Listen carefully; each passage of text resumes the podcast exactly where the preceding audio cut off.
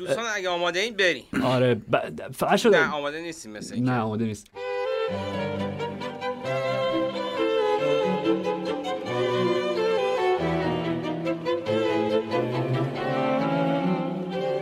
سلام، من آرش حقیقی ام و من پویان عسکری و شما شنونده پادکست فوتبال صد و بیست هستید.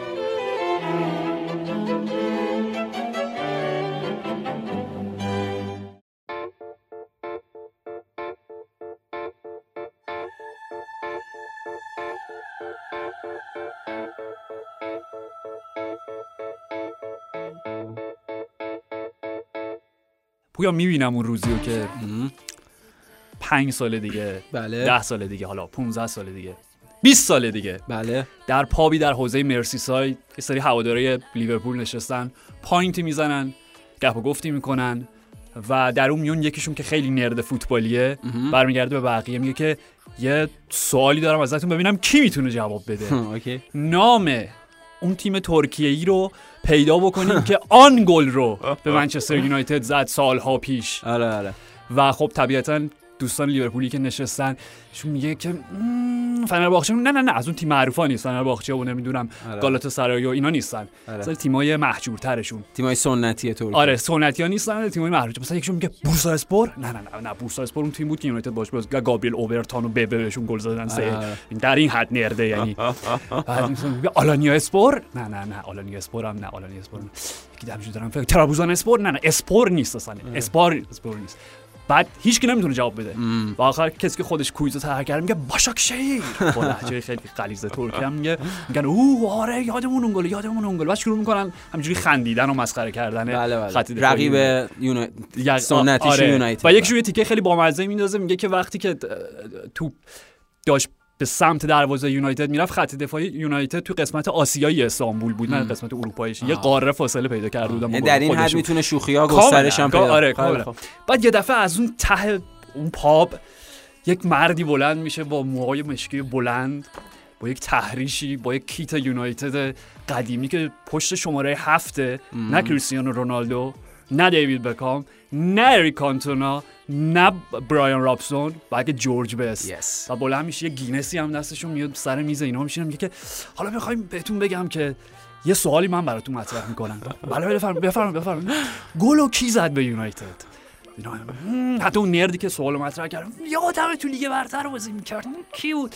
میگه دم بابا. آره آره دم بابا، دم بابا.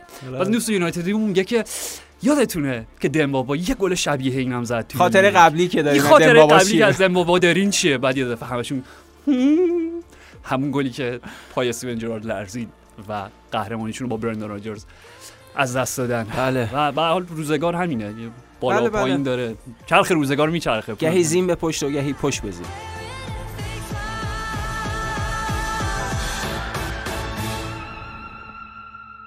The joke's on you.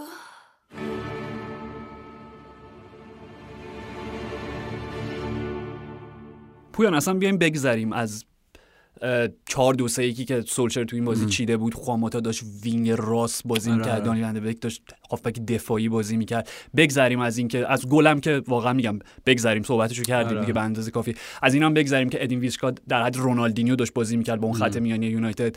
از اینم بگذریم که یونایتد تو کل بازی در جریان بازی یه ضربه درون چارچوب داشت، همون گلی که زدن. از اینم بگذریم که شما وقتی دو هیچ عقب میافتین یه گل میزنین به فاصله دو سه دقیقه مونده تا نیمه و تیم میره توی رختکن، قطعاً باید یه واکنش خیلی بزرگتری داشته باشه نسبت به این. و وقتی توی نیمه دوم میاین عملاً هیچی، یعنی یه ضربه ایستگاهی برونو فرناندز و یه دونه اون توپی که آخر بازی از روی خط در اومد، یعنی هیچی. اونم هیچ شرایطی که همه بازیکنان اصلی هم نیمه دوم وارد بازی شدن کاملاً، یعنی هر چی تو مهره هجومی داشتی فرستادی تو زمین و یک دونه شوت درون چارچوب در جریان بازی نداری. از همه اینا بگذریم. خب مصاحبه بعد از بازی اولگانر سولشر به نظر من نکته کلیدی دیگه اینجاست، جایی که دیگه در جمله اولا که سولشر در نقش پاندیت، در نقش کارشناس تلویزیونی داشت گلا رو تحلیل میکرد. نمیخوایم، دیدیم گلا رو، نیازی نیست تحلیل بکنی برامون، دقیقاً دیدیم که چه اتفاقی داره میفته. خب و جمله آخر که مصاحبه‌گر ازش پرسیدش که با توجه به این بازی و این نتیجه همچنان چقدر خوشبینین که بتونین از قابلیت‌های این اسکواد به نحو احسن بهره ببرین؟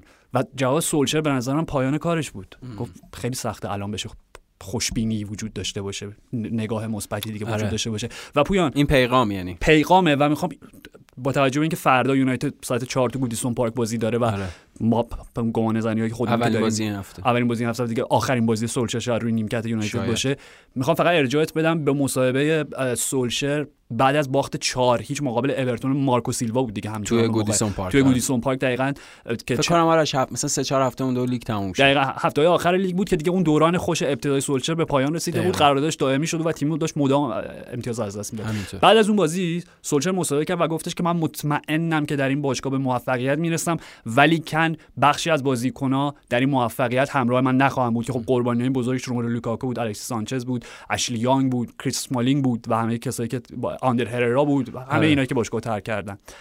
این مصاحبه رو بذار کنار مصاحبه این هفته امه. بعد از دو تا شکست، حالا اون توی لیگ جلوی اورتون چهار هیچ، این مقابل باشاکشهیر به هر حال، و به نظرت نمیرسه که دیگه عملاً سولشر خودش دستاشو به نشانه تسلیم بالا برده؟ چرا آرش، به خصوص که یه کامنت دیگه هم داد که هنوز زوده به منطقه اخراج و خطر اینو نزدیک بشن، که دقیقاً معنیش اینه که دقیقاً تایم اخراجمه و حقیقتش یه سناریویی که داره تکرار میشه، یعنی چه فنخال چه جوزه مورینیو هر کدوم دو سال دو سال و نیم توی یونایتد بودن و سولشر من فکر می‌کنم دسامبر دو هزار و هجده بود دیگه بعد از اخراج جوزه وارد یونایتد شد، الان دو سال انجام سپری شده و در کنار همین چیزی که تو گفتی، یعنی این تسلیم شدنه و اینکه دیگه کاری نمیتونه انجام بده، نمیدونم اون کامنت رویکین به نظر میرسه تا حد زیادی درسته و بازیکن‌ها هم اصلا براش بازی نمیکنن یا دیگه پشتشو خالی کردن هر چیزی.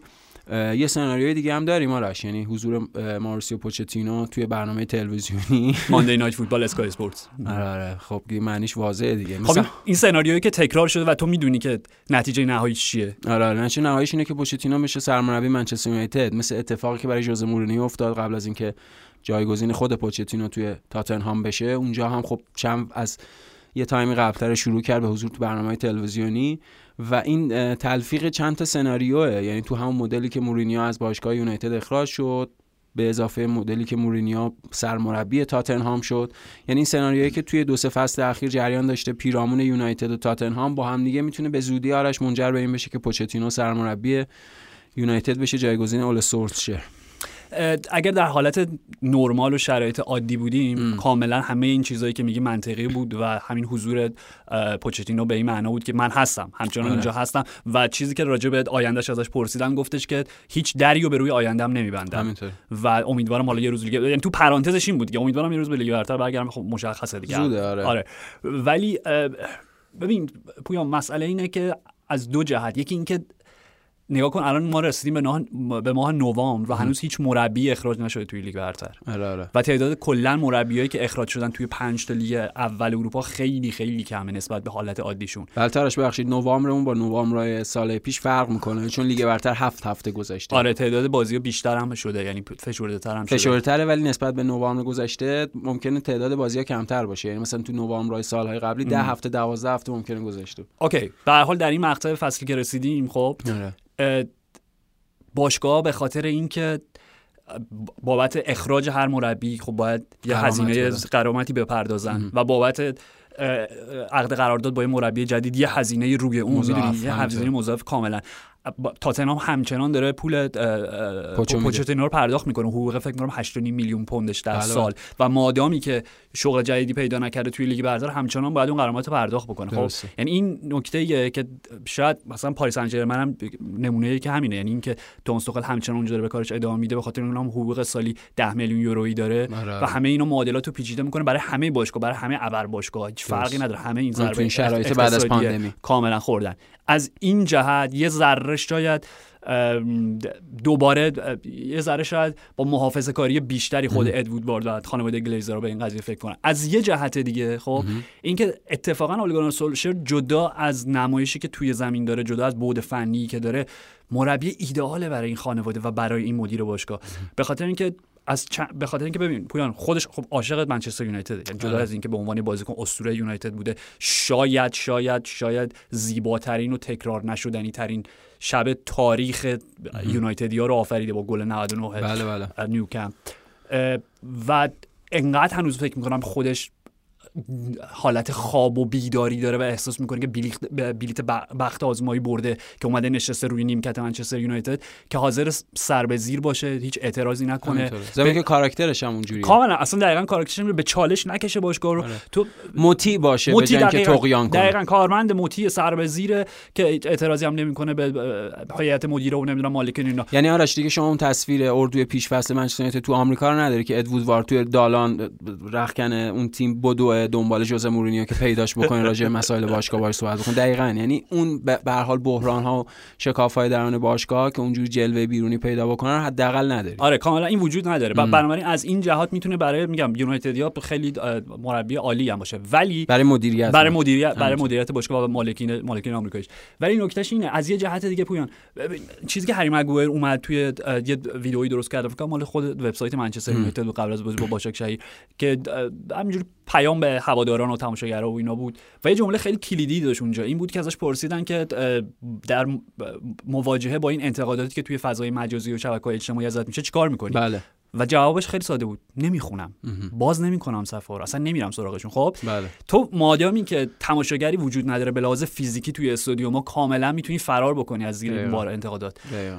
و یکی از دلایلی که داره کمک میکنه بازم به ادوود وودوارد و گلیزر همینه، یعنی تو فرض کن واکنش هواداران یونایتد تو اولترافورد بعد از این چهار تا چی میتونست باشه، میدونی اون وقتی اون فشاره، چون اون فشاره فیزیکیه، چیزی که تو از نزدیک میبینیش، فضای مجازی رو هم دقیقاً میشه بست، اصلا آره. میشه نرم، میدونی میشه نادیده گرفت، نادیده رو کاملا میتونی چشت ببندی، اصلا گوشت ببندی، ولی نمیتونی با هفتاد هزار تا تماشاگری که اومدن اونجا آره. همچین رفتاری داشته باشی. بنابراین همه اینا به وودوارد و گلیزرها کمک میکنه که تا جایی که ممکنه و تا جایی که بسودشه وقت کشی بکنن و اخراج نکنن و آره و اخراج نکنن و بذارن نهایتاً معادله رو یعنی جوری جوری نشون بدن که ما داریم به خاطر هوادارات، به خاطر اینکه جون هوادارا دیگه به لبشون رسیده ما داریم سولشر رو اخراج می‌کنیم. منتهاش این یه تا این دروغه، یه دروغ خیلی بزرگه. معلومه این این ادامه همون مخفی شدن و پنهان شدنه، همون چیزی که رویکین داره راجع به مجموعه بازیکن‌ها میگه، اینکه اینا قایم شدن و اون وظیفه‌شون رو انجام نمیدن و زیر پای مربی خاله کردن، به اعتبار زیادی داره درست میگه، بخاطر اینکه سناریویی که داره تکرار میشه. یعنی به هر حال این شرایط سه چهار قسم مقصر داره، یکیش اولگانر سولشر مثل ماجرای قبلی که دیدیم، در نهایت هم اون قرار قربانی بشه. ولی این چیزی که این سناریویی که تو داری میگی به درستی هم داری بهش اشاره میکنی که گزینه مناسب کارمند مطیعه و همه اون مشکلات و حواشی ثانویه رو به وجود نمیاره، ولی یه چیزی داره، یه خطایی در حقیقت لحظه نهایی داره، اونم وقتی که دیگه منچستر یونایتد چمپیونز لیگ، یعنی جایی از یه تایمی از فصل پری بشه و منچستر یونایتد مثلا تو چمپیونز لیگ اوت شده باشه، فرصت حضور در چمپیونز لیگ فصل بعد از دست بده. یعنی عملا همین امکانات مالی که باشگاه داره فکر میکنه برای فصل بعد برباد رفته بشه، از بین بره.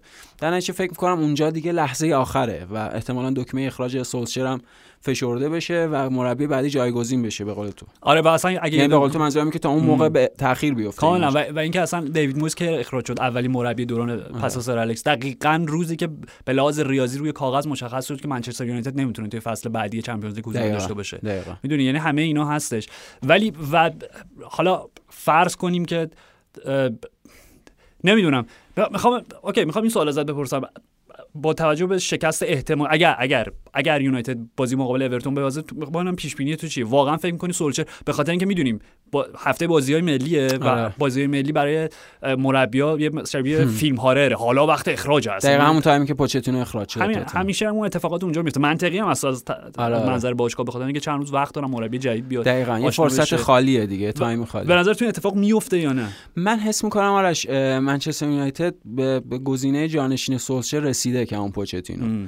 حضور پوچتینو توی برنامه تلویزیونی و همه صحبتایی که این دو سه روزه شد از منابع مختلف نزدیک باشگاه منچستر درباره اینکه منچستر تماس اولیه گرفته با پوچتینو، معنیش واضحه. اینها همه یعنی گمانه‌زنی رسانه‌ای برای اینکه آخینا برخورد هوادارا چی، اگه به این نتیجه برسن که برخورد هوادارا و مجموعه کل این فرهنگ تابع باشگاه کامل نسبت به این اتفاق مثبته و اگر شکست سختی هم جلوی اورتون رقم زده بشه، چرا که نه، میتونه همین چند روز دیگه این اتفاق. یعنی تو احساس می‌کنی یه حالت نوک پا توی آب زدن که دمای آبو بسنجن، ببینن که واکنش هوادار یونایتد چیه بر اساس رفتار خود باشگاه با مربیای قبلی و اون شکل اخراجی که حالا سر مورینیو یه خورده هارد شد، بخاطر اینکه لجبازی دو طرف شد، تا جایی که میشد می‌خواستن همدیگه رو اذیت بکنن و تحقیر بکنن ولی در نسبت با همون مثلا لوی فنخال یا خود دیوید مویس که میگی یا اتفاقای قبلی راجع به خود تاتنهام من فکر می‌کنم آره این اتفاق بیفته. و حالا اگر فرض کنیم که مارسیو پوچتینو هفته آینده روی نیمکت منچستر یونایتد بشینه، به نظرت انتخاب مثبتیه برای یونایتد؟ آینده روشنی توش می‌بینی؟ این پوچتینو خب نشون داده چقدر مربی خوبیه، راجبش قبلا صحبت کردیم. یه نکته‌ای وجود داره آرش، همین صحبت خودم قبلتر، این وضعیت سه چهار قسم مقصر داره. یکیش مربیه، تجربیات قبلی، اتفاقات قبلی و اخراج مربیان نشون داد که صرف اون اخراج و جایگزینی آدم بعدی کافی نیست. لوی فن خال با کلی امید و آرزو و انرژی و هلندی که توی جام جهانی تا نیمه نهایی پیش رفته بود وارد یونایتد شد. جوزه مورینیو به عنوان فاتح لیگ برتر یکی دو فصل قبلترش با چلسی بعد از مدت‌ها وارد یونایتد شد. اول سولشر به عنوان اسطوره قدیمی باشگاه، اینا همه با کلی امید و آرزو اومدن، منتها خیلی توی مدت زمان کوتاهی بعد از یک سال یک سال و نیم به یک بنبست همه جانبه خوردن، نه فقط به خاطر نتیجه گیری، به خاطر اختلاف نظر با مدیریت باشگاه سر خرید بازیکن و هزار تا چیز دیگه. شخصا خوشبین نیستم به جایگزینی این که بخواد روند باشگاه رو بهبود ببخشه، اما در کوتاه مدت حتما یه شوک مثبت برای باشگاه خواهد. من فکر می‌کنم پوچتینو از این جهت میتونه انتخاب خوبی باشه، انتخاب مناسبی باشه تو این دوران منچستر یونایتد، به خاطر اینکه ببین این باشگاه، من خوشبینم اگه اتفاق بیفته، به خاطر اینکه این باشگاه یه منیجر میخواد نه یه هد کوچ صرفا. و اگه یادت باشه پوچتینو روی منیجر بودن یعنی مدیر مجموعه بودن خیلی تاکید داشت. فکر می‌کنی این منیجر این مدیر بودن رو بهش بده؟ ببین حداقل میتونه براش بجنگه. خب یعنی سولشر که اصلا نمیخواد، مورینیو با, ت... با وجود تمام کاریزمایی که ازش دیدیم تو همه این سالا واقعا هیچ وقت دوست نشه دوست نداشت منیجر باشه، یعنی همیشه تیم اولو داشته و با اون جام می‌برده تو یه فصل دو فصل سه فصلی بوده، هیچ وقت به آینده بلند مدت‌تری فکر نمی‌کرد، هیچ وقت استراتژیش استراتژیش آره کاملا همین بوده. ولی نکتهش اینه که پوچتینو اگه یاد باشه اوایل همین فصل توی یکی از مصاحبه‌های مطبوعاتیش که دیگه آخر بسته شدن پنجره نقل و انتقالات بود و دیگه عملاً داشت برای اولین بار شاید انقدر علنی انتقاد می‌کرد از دنیل لیوی، جملهش خیلی کلیدی بود که به من از این بعد بگین هد کوچ، اون عنوانمو هد کوچ بنویسید، من دیگه منیجر نیستم. خب اره. دقیقاً به خاطر اینکه برای پوچتینو مهمه این که کل مجموعه دستش باشه، نه صرفاً تیم اول، نه صرفاً یه اسکواد بیست و پنج نفره، نه صرفاً حتی تیم‌های رده‌های پایین سن پایین‌تر. بنابراین حضور مربی مثل پوچتینو میتونه این کمکو بکنه. خب به هر حال ببین کاری ندارم سر الکس فرگوسن، یک نابغه‌ای که یک بار در تاریخ فوتبال تکرار شده و دیگه شاید هرگز نمونهش و شبیهش هم اصلا نبینیم، ولی به هر حال سر الکس هم در دوران خیلی زیادی در حداقل یک سوم آخر فعالیتش یونایتد با همین هیئت مدیره، با همین ادوود وودوارد، حال درسته موقع دیوید گیل بود، به هر حال وودواردی هم وجود داشت، گلیزرها، یعنی همین خانواده اینا بله. وجود داشتن اون موقع هم. حالا وودوارد مدیریت نداشت ولی توی مجموعه بود همچنان. یعنی به هر حال تو با یک مدیر قدرتمند، با کسی که بیاد این مجموعه رو کامل دستش بگیره و کمتر باج بده، میدونی، به اون کسی که عملاً فوتبال واقعا هیچ درک تصور درستی از فوتبال نداره اینطور. و قدرت رو ازش بگیره و این ترانسفر رو دست بگیره، میدونی یه یه آدمی مثل پوچتینو میتونه به نظر من موفق بشه با این شرط، با این شرط آره، یعنی با این شرط اگه بتونه اینها رو در اختیار خودش بگیره و خودش ماجرا رو پیش ببره آره. ولی اگه قراره دوباره، چون آرش به هر حال تاتنهام با منچستر یونایتد فرق میکنه، یعنی که شما اونجا منیجر باشی با اینکه بتونی همون شرایط و همون جایگاه تو منچستر هم داشته باشی کاملا متفاوته. اونم تاتنهامی که پوچتینو تحویل گرفت و اون چیزی که تبدیلش کرد، حالا منچستر یونایتدی که سالها این افتخارات رو توی خود لیگ برتر داشته و حالا این وضعیت غم انگیز امروزی رو داره. ولی منظورم اینه که به هر حال یه جنگه، اگه قرار مربی منچستر یونایتد بشه حتما باید بجنگه برای اون منیجر بودنه، به خاطر اینکه اگه این اینطور نباشه همون وضعیت فنخال و جوزه مورینیو و اولگانر سولشر تکرار میشه. مشخصه که همه این مشکل به سر مربی و بی‌معناست اگه آره فقط صرفا به عنوان هد کوچ و درجا زدنه، یعنی یه دومینوئیه که همینجوری هی داره دور خودش میچرخه و همینجوری مهره‌ها رو میندازه زمین و میسوزونه. و فقط راجع به اینکه حالا چون اشاره کردین به همین برنامه ماندی نایت فوتبالی که پوچتینو اومده بود، خب پوچتینو اوایلی که وارد فوتبال انگلیس شد مربی ساوثهمپتون بود، همچنان اسپانیایی حرف میزد و مترجم داشت. از یه دورانی فکر کنم اوایلی هم که تو اسپرز اومد همچنان اسپانیایی حرف زد، کنفرانس دومش دیگه شروع کرد انگلیسی حرف زدن. ولی بحثی ما با هم داشتیم که وقتی پوچتینو انگلیسی حرف میزنه اصلا شخصیتش عوض میشه، یعنی تبدیل میشه به یه نمیدونم یه پسر بچه خجل سربزی، اعتماد به نفسش کم میشه آره، چون زبون اولش نیست دقیقاً. و تعداد کلمات کمتری داره و اونقدر کامل و دقیق نمیتونه منظورش رو بیان بکنه و شاید آرش دوباره برگرده و اون شکل قبلی براش بهتر باشه، بخاطر اینکه اونجوری کاریزماش هم بهتر میتونه تحمیل بکنه، هم به بازیکن‌ها، هم به رسانه‌ها، هم به همه. یعنی بالاخره به قول تو تو این مدل خجالتی خیلی سرپایین محجوب و اینا براش کار سختیه، حداقل اگه تو یونایتد بخواد موفق بشه. آره و اینکه تو بیلسا رو می‌بینی، خب استاد پوچتینو رو بله. می‌بینی که همچنان می‌بینی وقتی باهاش انگلیسی حرف می‌زنن تو مصاحبه‌ها کامل درک می‌کنه، ولی چرا انگلیسی حرف نمی‌زنه و دیدی که چقدر گاهی تصحیح می‌کنه مترجمشو، چرا انگلیسی حرف نمی‌زنه؟ برای اینکه انقدر این آدم‌ها ذهنای خود پوچتینو اصلا راجع به بیلسا تو همین برنامه ماندینات فوتبال گفتش که چی گفت، خیلی جمله بامزه بود که ذهنش اصلا یه جای دیگه کار میکنه، یه دیگه کارکرد دیگه نسبت به بقیه داره. آره. و این آدما ببین هر جمله‌ای که میگن، هر کلمش، هر کلمشو اگه عوض بکنی انقدر توم ظرافت‌ها و ریزکاری‌های زبانی مهمه که کلا معنی رو تغییر میده. میدونی اون ذهن یک نابغه است در مقایسه با کلی ذهن معمولی دیگه. یعنی اینو میشه راجع به حالا مثلا یه تعداد اقلیت اندکی گفت، حداقل تو این جایگاه مربی‌ها بیلسا این خاصیت رو داره، خود پوچتینو هم خب از اون از اون فرهنگ فوتبالی اومده، ضمن اینکه اون زبان ذهنش هم اسپانیاییه، انگلیسی نیست، زبان انگلیسیش هم مثل جوزه مورینیو اونقدر عالی نیست که براش معادل زبان مادریش کار بکنه. کاملا در تضاد مورینیو قرار آره. میگیره، چون مورینیو و حالا مثلا مثلا چه می‌دونم ای وی بی اندرویاش باش اینا اول مترجم بودن و بعد مربی شدن و مورینیو کامل میدونه کلمه به کلمه‌ای که میگه چیه. ولی من فکر می‌کنم تفاوتش اینه که توی تمرینات، چون خصوص پرسو همیشه باهاش داره، میتونه اون چون انگلیسی خصوص پرس خیلی از انگلیسی پوچتینو بهتره، خیلی راحت‌تر و سلیس‌تر میتونه معنا برسونه، شاید بیشتر حرفا رو اون میزنه، ولی توی بعد مطبوعاتیش وقتی پوچتینو ظاهر میشه انگار یه شخصیتی دیگه ازش میاد. به هر حال همه اینا رو میذاریم کنار هم و خب منتظر میمونیم ببینیم که چه آینده آره بازی منچستر اورتون چی میشه و بعدترش.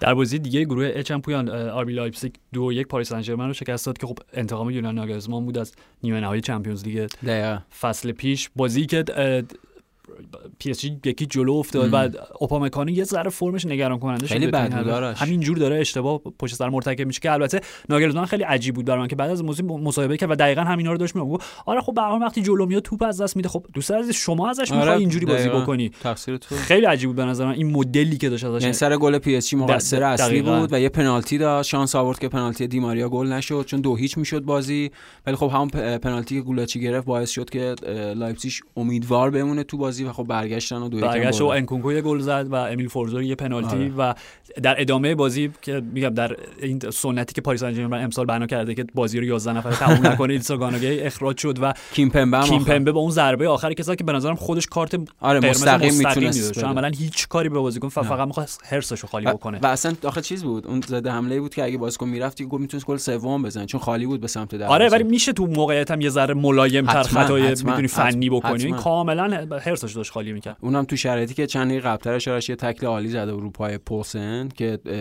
میتونست، یعنی خیلی مشکوک به پنالتی بود ولی تکل خوب کیمپمه باعث شد که توپ رد بشه و گلی زده نشه و پنالتی هم نشه. و خب نتیجه این دوتا قرمز همینه که پویان توی بازی بسیار بسیار کلیدی که دارن بازی برگشت مقابل لایپزیگ توی سه هفته دیگه آره توی پارک د پرنس، نه کیمپمبه است به عنوان بهترین حالا مدافع مرکزی چون بله. ادریس گاناگی که خب اونم خیلی کلیدیه توی همینطوره. در نقش هافک دفاعی و ممکن اصلا سرنوشت پی اس جی برای اولین بار فکر می‌کنم این اتفاق میفته بعد از این حالا دوران جدید با مالکین جدیدشون که از دور گروهی چمپیونز دیگه هم نمیتونن بالا بیان آره آره و میتونه دیگه باعث اخراج توخل بشه دیگه آره به احتمال خیلی زیاد. گروه بی بازی حساسش بین رئال مادرید و اینتر بود، بازی که زیزو قبلش اصلا خودش از اون به عنوان فینال نام برده بود به خاطر نتیجه ضعیفی که جفتشون گرفته بودن که مادرید با یک یه امتیاز و اینتر با دو امتیاز وارد این بازی شدن و خب اولین تقابل زیزو و آنتونیو کونته در قاموس دوتا مربی و بازیکنانی که سالها یوونتوس کنار هم بازی کرده بودن بله. و اینتر طبق معمول این چند بازی اخیرش با اینکه در جریان بازی نمایش قابل قبولی داشت بازم شکست خورد به خاطر اینکه لحظات کلیدی بازی تمرکزشون از دست دادن. دقیقاً. و آره شاید همونطوری که خودت میگی در مقایسه با بازی قبلی شاید این نمایش بهتری هم بود، یعنی اینتر منظم بازی کرد.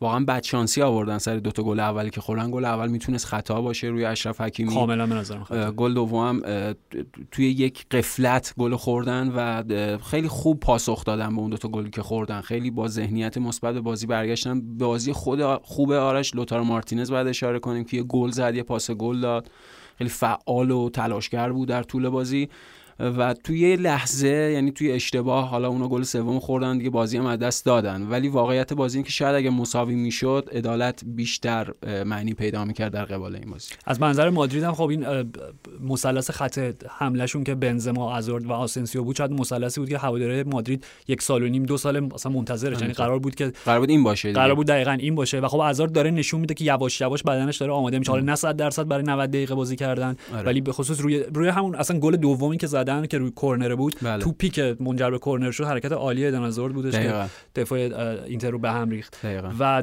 رافا واران هم که داشتیم صحبت می‌کردیم راجبش، همچنان با اینکه باز کنار راموس هم قرار میگیره، بازم فرسنگ‌ها فاصله گرفته با اون فرم خوبش کامل آرش، یعنی در کنار راموس هم اون اشتباهات سر می‌زنن. رو هر دو تا گل اینتر میشه گفت مقصر اصلی واران بود. سر گل دوم که اصلا آفساید به اون شکل خیلی ناجور پر کرد و باعث شد که گل بخوره و پاس گل نیکولو بارلا برای گل اول لوتارو شاکار واقعا اینکه بهترین پاس گلای این فصل بود. و شاید درش بشه گفت بهترین بازیکنی که زیر نظر آنتونیو کونته تو این اینتر پیشرفت کرده نیکولا بارلا باشه. دقیقاً. یعنی یه جورایی فکر کنم مثلا حضور آرتورو ویدال رو داره بی معنی میکنه. آره. وقتی اگه قرار باشه که بارلا اون نقشو بازی بکنه، به جای اینکه حالا هافبک وسط، هافبک دفاعی باشه، یه خط جلوتر بره، عملاً شاید دیگه ویدال خیلی موضوعیتی نداشته باشه. حالا تو اون مدل رابطه خصمانه دوستانش با اریکسن خیلی وقتا داره به بارلا جای اریکسن بازی میده، یعنی عملاً داره با همین ترکیب بروزوویچ و بارلا و ویدال بازی میکنه. ولی خب اگه قرار باشه اریکسن بازی بکنه، بارلا میاد عقب‌تر، عملاً به قول تو احتیاج به ویدال هم شاید نباشه. فقط اینکه اینتر مورینیو اینتر سگانه هم توی سه تا بازی اولش از دوره گروهی همون فصل دو هزار و نه دو هزار و ده دقیقاً همین دو امتیاز شاید, شاید تاریخ تکرار بشه. تاریخ تکرار بشه. آره. بازی دیگه این گروه هم خب شاختار دونیسکو، بروسیا مونچنگلادباخ بودن که شگفتی آفرینان دو هفته اول بودن. بله بله. و گلادباخ یه شگفتی که دیگه آفرید و شش هیچ شاختار شکست دادن و تو حالا میگم علاقه به مارکو روزه و گلادباخ تعریف کنم، این بازی برات خیلی شیرین بود. آره، به خاطر اینکه آرش این ادامه بازی‌های خوب و نتایج خوب گلادباخ تو این فصل بود. مشخصاً گلادباخ تحت نظر مارکو روزه تیم بهتری شده و از نظر اون الگوهای تاکتیکی که دارن بازی میکنن یکی از جالب ترین تیم‌های حال حاضر اروپا است. یعنی خب اونا فصل پیش بیشتر چهار دو سه یک بازی میکردن.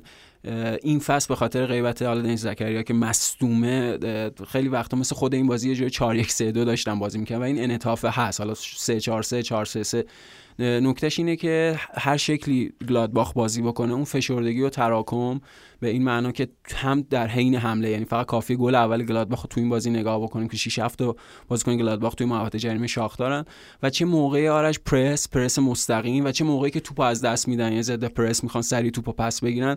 تیم وحشتناکی گلادباخ، اون فشردگی و تراکم عملاً باعث میشه که همه جا اون بازی خودشونو تحمیل بکنن. میگم چه موقعی حمله ام. و چه موقعی دفاع که بخوان توپو پس بگیرن و زوج حالا به زوج‌های نمیدونم هریکین و سون یا این شکل‌ها اشاره کردیم، ولی آرش زوج الان در حال حاضر مارکوس تورام و السان پلیا چیزی کمتر از اینا نداره و خوشحالیشون سر گل ششم که خب ارجاع داده شد به وی ای آر و هتریک السان پلیا ثبت شد، خوشحالی جفتشون قشنگ کیف داشتن می‌کردن از جایگاهی که قرار گرفتن. السان و السان قلب منو شکستن. چی بود اون که السون و السان قلب منو شکوندن؟ الان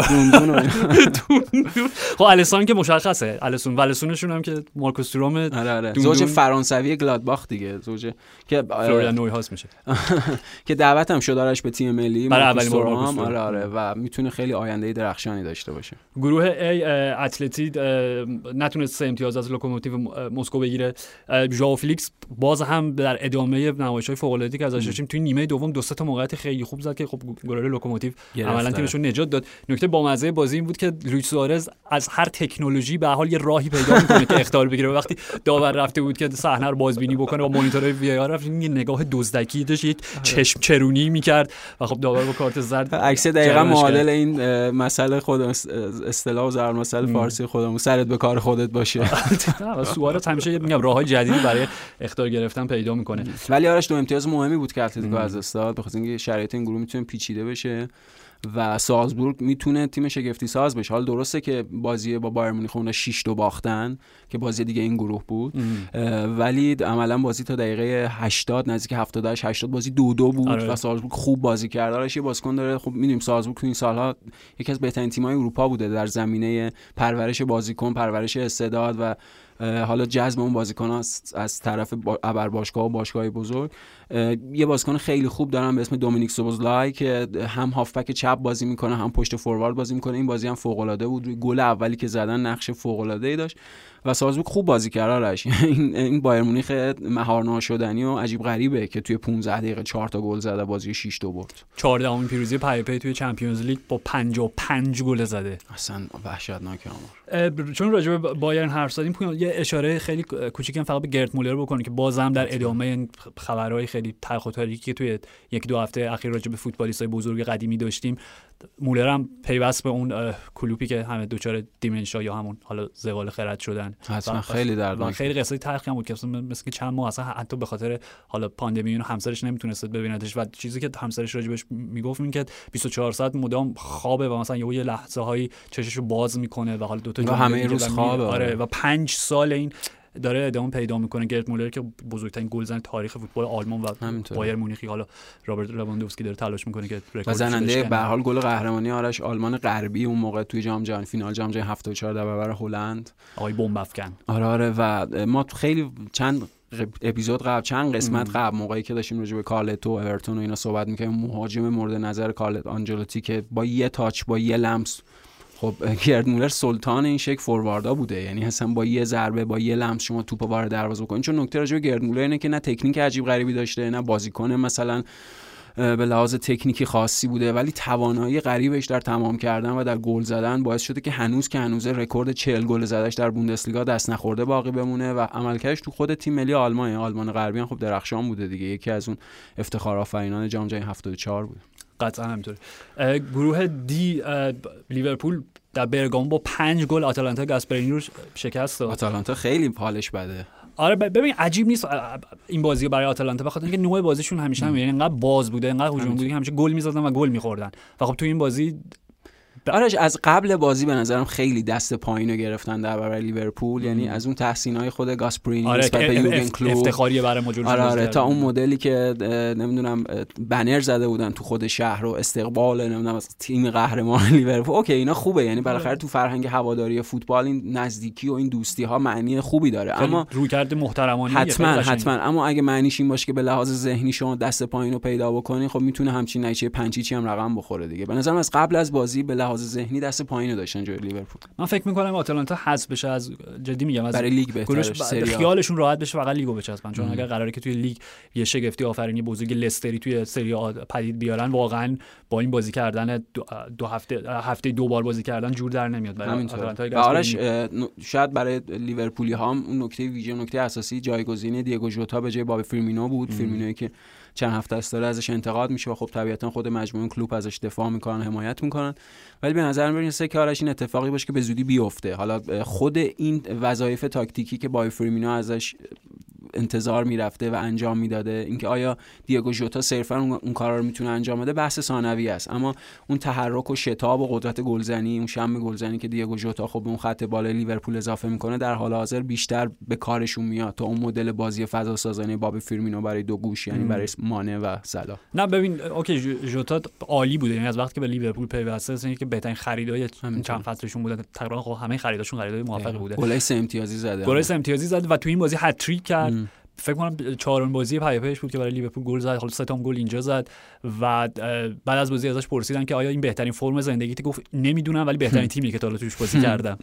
و نکتهش اینه اگر قرار باشه ژوتا حالا این هفته این هفته که با سیتی بازی دارن یا حالا در آینده دور یا نزدیک جای بابی فرمینو رو بگیره توی ترکیب اصلی، صرفاً عوض شدن دو تا مهاجم مرکزی نیست، دو رویکرد میشه. دقیقاً دو رویکرده و این که اصلا نوع بازی مانو صلاح تغییر میکنه. همینطور. یعنی مانو صلاحی که تو تمام این سه چهار فصل اخیر که این مثلث مخوفو داشتن مدام متمایل بودن به مرکز زمین به خاطر اینکه فرمینو عقب میومده و اون فضا رو براشون ایجاد میکرده، حالا باید یه ذره عرض بیشتری بگیره بازیشون و خب دیدیم دو تاشون هم دو تا گل عالی. ببین گلی که یعنی صلاح و مانو زدن در اوج ترین حالت ممکنش بود و توپی که به صلاح رسید و گل ضد حمله‌ای که زدن، بله بله. از لحظه‌ای که از کورنر بزن از کور... دقیقاً آره. کورنری که پاپو گومز زد و قطع شد، از لحظه‌ای که توپ حتی به صلاح نرسیده بود تو دقیقاً میدونستی چه چه اتفاقی قرار بیفته. آره.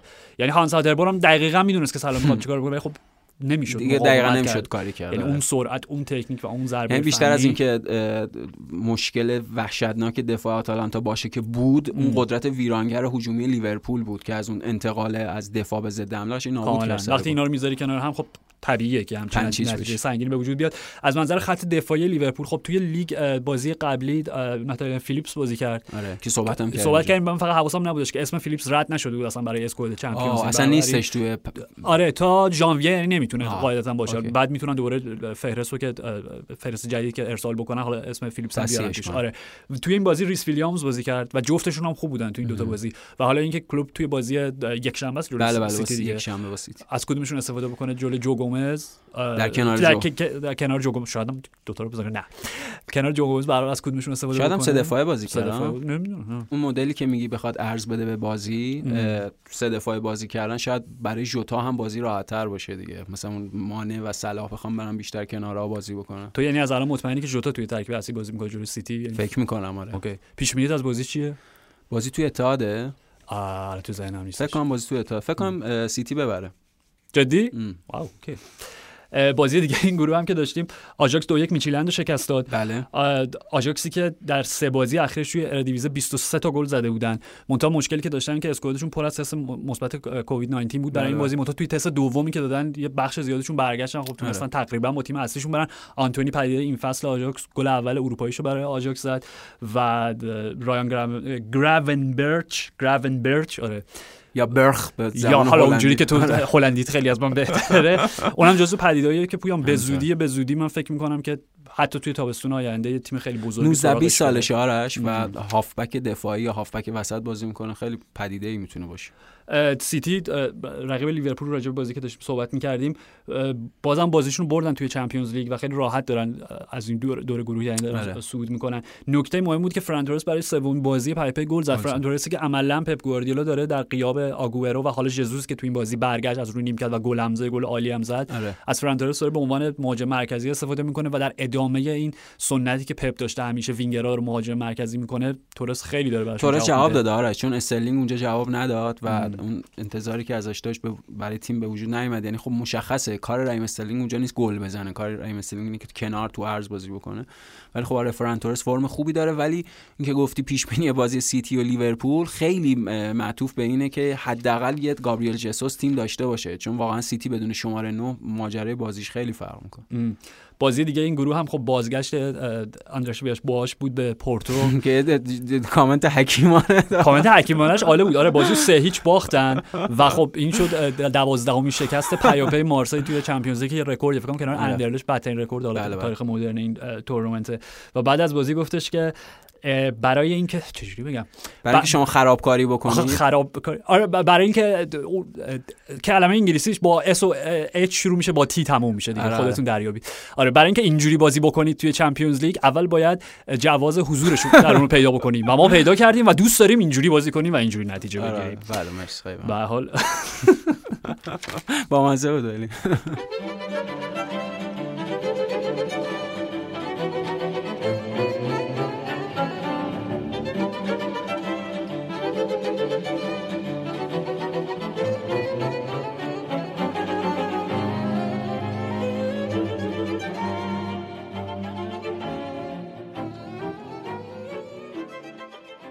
در گروه ای چلسی با پیروزی سه هیچ مقابل رن بله. پنجمین کلینشیت پیاپیش رو به دست آورد بله.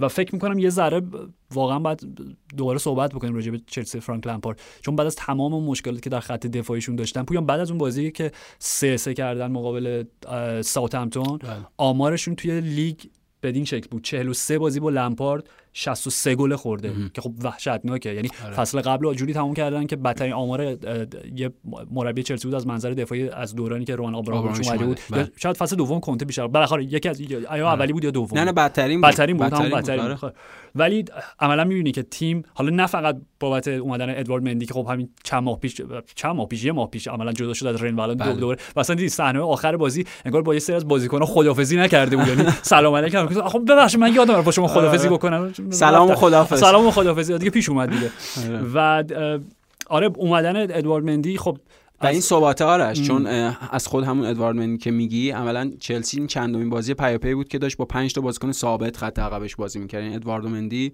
حضور تییاگو سیلوا و کورتزوما وسط، ریس جیمز سمت راست و بن چیلول سمت چپ، این این ترکیب رو پیدا کرده، ترکیب خط عقبش رو پیدا کرده. این چندمین بازی پیاپی بود، چندمین بازی پیاپی هم تو که خودت گفتی گل نخوردن و مهم گل نخوردن است، چون چلسی انقدر بازیکن خلاق و تکنیکی داره برای اینکه گل بزنه. مهم گل نخوردن است و مهم اینه که لامپارد الان داره به تعادلی میرسه در بعد هجومی و دفاعی، چون خب اون دوتا بازی که جلوی سویا و منچستر یونایتد داشتن دوتا صفر صفر مشخص بود که انقدر دیگه داره به یه سمت پشت بو میره که از اون برایش میفته، میدونی یعنی کاملا تمرکز روی بعد دفاعی بود، ولی الان داره به اون تعادل میرسه و با توجه به مهرهای فوق العاده هجومی که دارن و تییاگو سیلوا که پویان چقدر عالی جا افتاده، یعنی درست بازی اولش حالا اون لیزو خورد جلوی وست بروم و تیم تا گل توی نیمه اول دریافت کرد، ولی می‌بینید که چقدر فرق داره یه مهاجم یه یه مدافعی که رهبر بران کرتسوما قشنگ داره با آرامش بازی می‌کنه. دقیقاً این بازی کرتسوما هم آرش بهتر شده، حالا اون بازی اول طبیعتاً بازی اولش بود برای اینکه جا بیفته احتیاج به زمان داشت، ولی خیلی خوب الان توی تیم جا افتاده. این بازی هم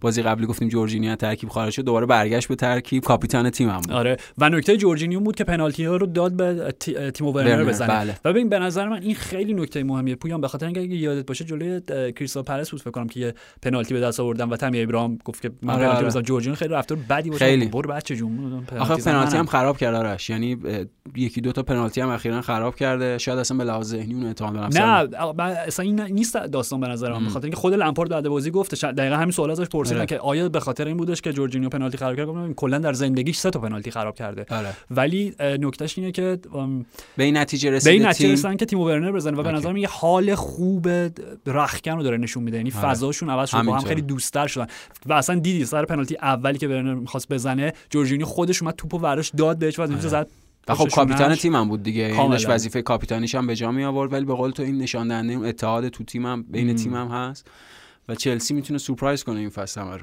آره فقط اخراج دالبر ببین، یعنی از اون اخراجایی بود که پنالتی اول اوکی هم پنالتی بود هم حالا میتونستی بگی کارت زرد داره، دومی چی بود واقعا؟ و ببین اتفاقی که داره میفته یه مشکل بزرگی برای تیم‌های انگلیسی توی چمپیونز لیگ و حالا یوروپا لیگ ایجاد میکنه، به خاطر اینکه تعبیر متفاوتی الان پیدا شده توی لیگ برتر ام. از مسئله هندبال. بله بله. اینکه اگه یاد باشه تو اون دو سه هفته اول که هر چی توپ میخورد به دست همه هند گرفتن و همه سر روی کرده فرق کرده دیگه. کاملا فرق کرده، ولی توی اروپا همون روی کرده سابقه که از اول تمام لیگ‌های پنج لیگ اول اروپا داشتن آره. و پنالتی دوم توپی که عملاً خورد به پای دالبر، خب این یعنی مدافع داره کارش انجام میده، یه بلاک عالی کرد بعد توپ کمونه که خورد دستش و داور نه تنها پنالتی گرفت و دیگه کارت زرد داره. من نمیفهمم یعنی شاید به خاطر این بود داشت که دستش باز بود، یعنی کاملا حالت طبیعی بود، بعد تو خورده به پات تو میگی دستش طبیعی بود. آره وقتی تو داری دفاع میکنی دیگه نمیتونی دستتو محو بکنی که پشتت ببندی میدونی، و اختاره واقعا نه اختیار که نداره بود دیگه، تموم کرد بازی رو میدونی. درست ما داریم از چلسی تعریف میکنیم ولی خب عملا یه ضربه به تیم جولان استفان زد که دیگه کاری نمیتونستن بکنن در ادامش. سویا یه بازگشت بزرگی داشت توی این توی این گروه جلوی کرازنودار، سویایی که پویان توی لیگ اوضاعشون خیلی خرابه، یعنی سه تا بازی پشت سر هم باختن، الان توی رده شانزده ام شش تا بازی شش تا گل داشتن. بعد از اون دوره که لوپتگی همش تعریف و تمجید شد یه روند منفی شروع کرد تیم، همونطوری همین آماری که الان خودت گفتی توی چمپیونز هم این بازی داشتن از دست میدادن، عقب افتادن، به بازی برگشتن، دوتا گل خوردن، ایوان راکیتیچ گل زد آره. ولی دو سه دقیقه بعدش خصوص نواز اخراج شد میدونی، یعنی اونجا بود خیلی خوب این بازگشت این بازی هم دوباره باختن آره. ولی یوسف النصیری اومد و دوتا گل زد توی بله بله. کمتر از ده دقیقه تیمو نجات داد دیگه، همینطوره عملاً. شاید یه قوای روحی براشون اضافه بشه که توی لیگ دوباره برگردن به اون ریتم خوبی که داشتن. دقیقاً.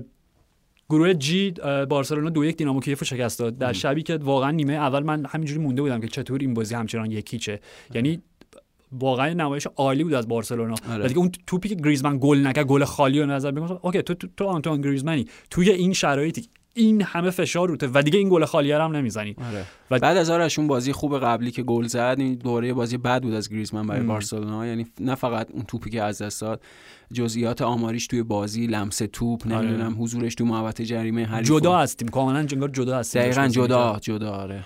و بازی بودش که خب یه پدیده هجده ساله در دروازه دینامو کیف امون داد، روزلان نشرت که سه چهار تا سیو اساسی داد. فکر کنم حالا حالاها این شب از ذهنش نره، به خاطر اینکه دومین بازیش بود برای تیم بزرگسالان دینامو، کلا دومین بازیش بود در رده بزرگسالان. آره.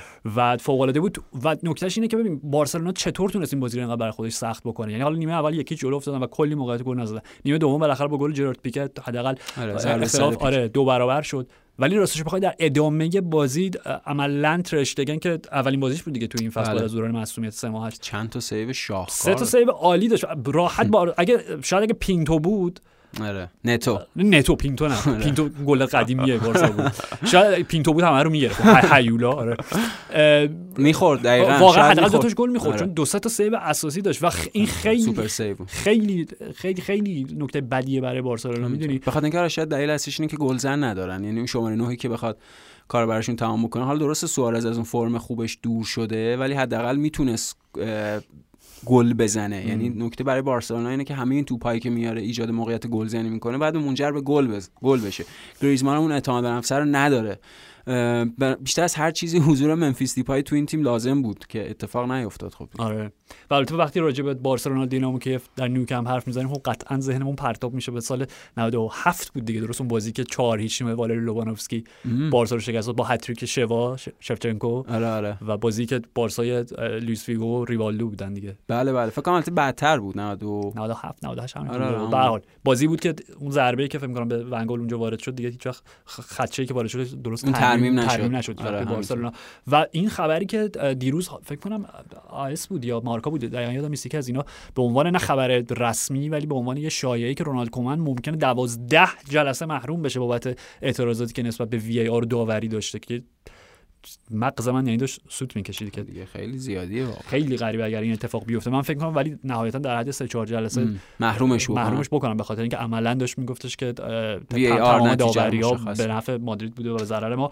یووه هم توی همین گروه چهار یک فرانس واروش شکست داد، آلوارو موراتا باز هم دو تا گل زد و هیچ کدومشون آفساید نبودن. شاکی هم بود تعویضش کرد چون دوستش بمونه هتریک بکنه احتمالاً. و گلایی که کنار رونالدوشون توی ترکیب اصلی قرار گرفته بودن نشون میده که شاید بتونه پیرلو اصلا استفاده بکنه ازشون کنار هم دیگه توی این بازی. بعد از مدت‌ها یوونتوس چهار سه سه بازی کرد این بازی و اون بیخیال اون سه چهار سه چیزشو سه چهار سه که کار نمی‌کرد، این با توجه مجموعه بازیکن‌ها سه چهار سه بیشتر یه جور زرق و برق تاکتیکی بود تا واقعیت تیم و همونطور که خودت گفتی عملاً ستای بالای یوونتوس فدریکو کیزا بود در کنار کریستیانو رونالدو و آلوارو موراتا، نمایش خیلی خوبی داشتن غیر از این که حالا دروازه‌بان فرانس واروژ هم عملکرد خیلی بدی داشت روی گل مشخصاً دیگه سوم و چهارم. دو تا گل هدیه داد به پائولو دیبالا که اونم بالاخره پاش به گلزنی باز شد. آره دیبالا هم بالاخره گل زد که جای موراتا اومد، ولی این رویکرد مثبتی بود حداقل نظر تاکتیکی، به نظرم رویکرد مثبتی بود برای یوونتوس این بازی.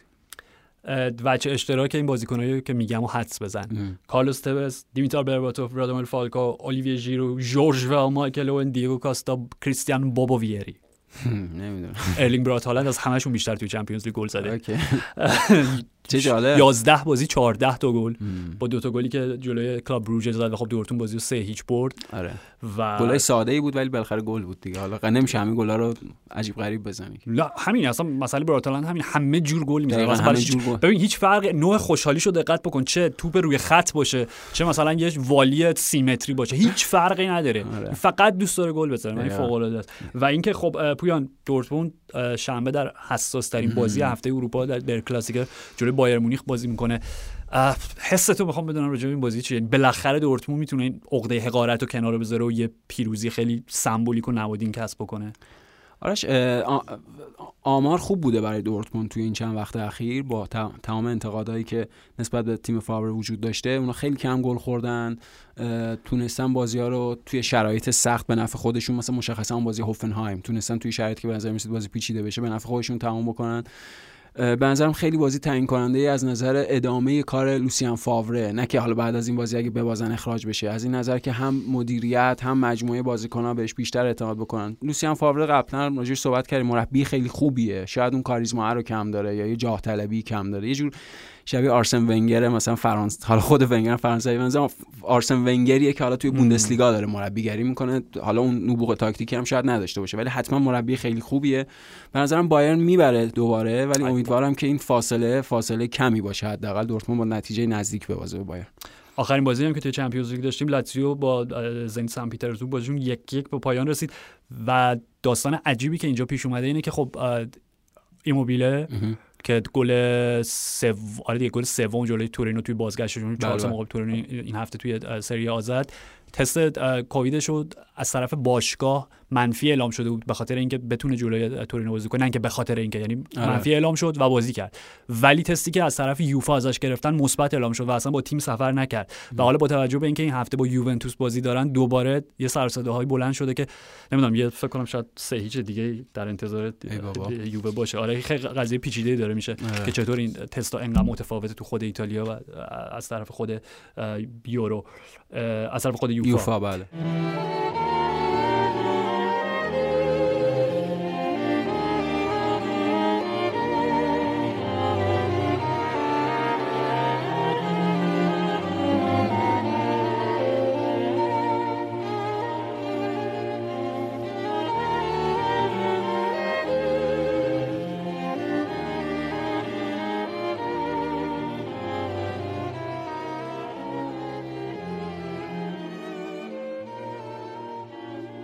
یه اشاره کوتاهی هم پویان به بازی دیشب یوروپا لیگ بکنیم.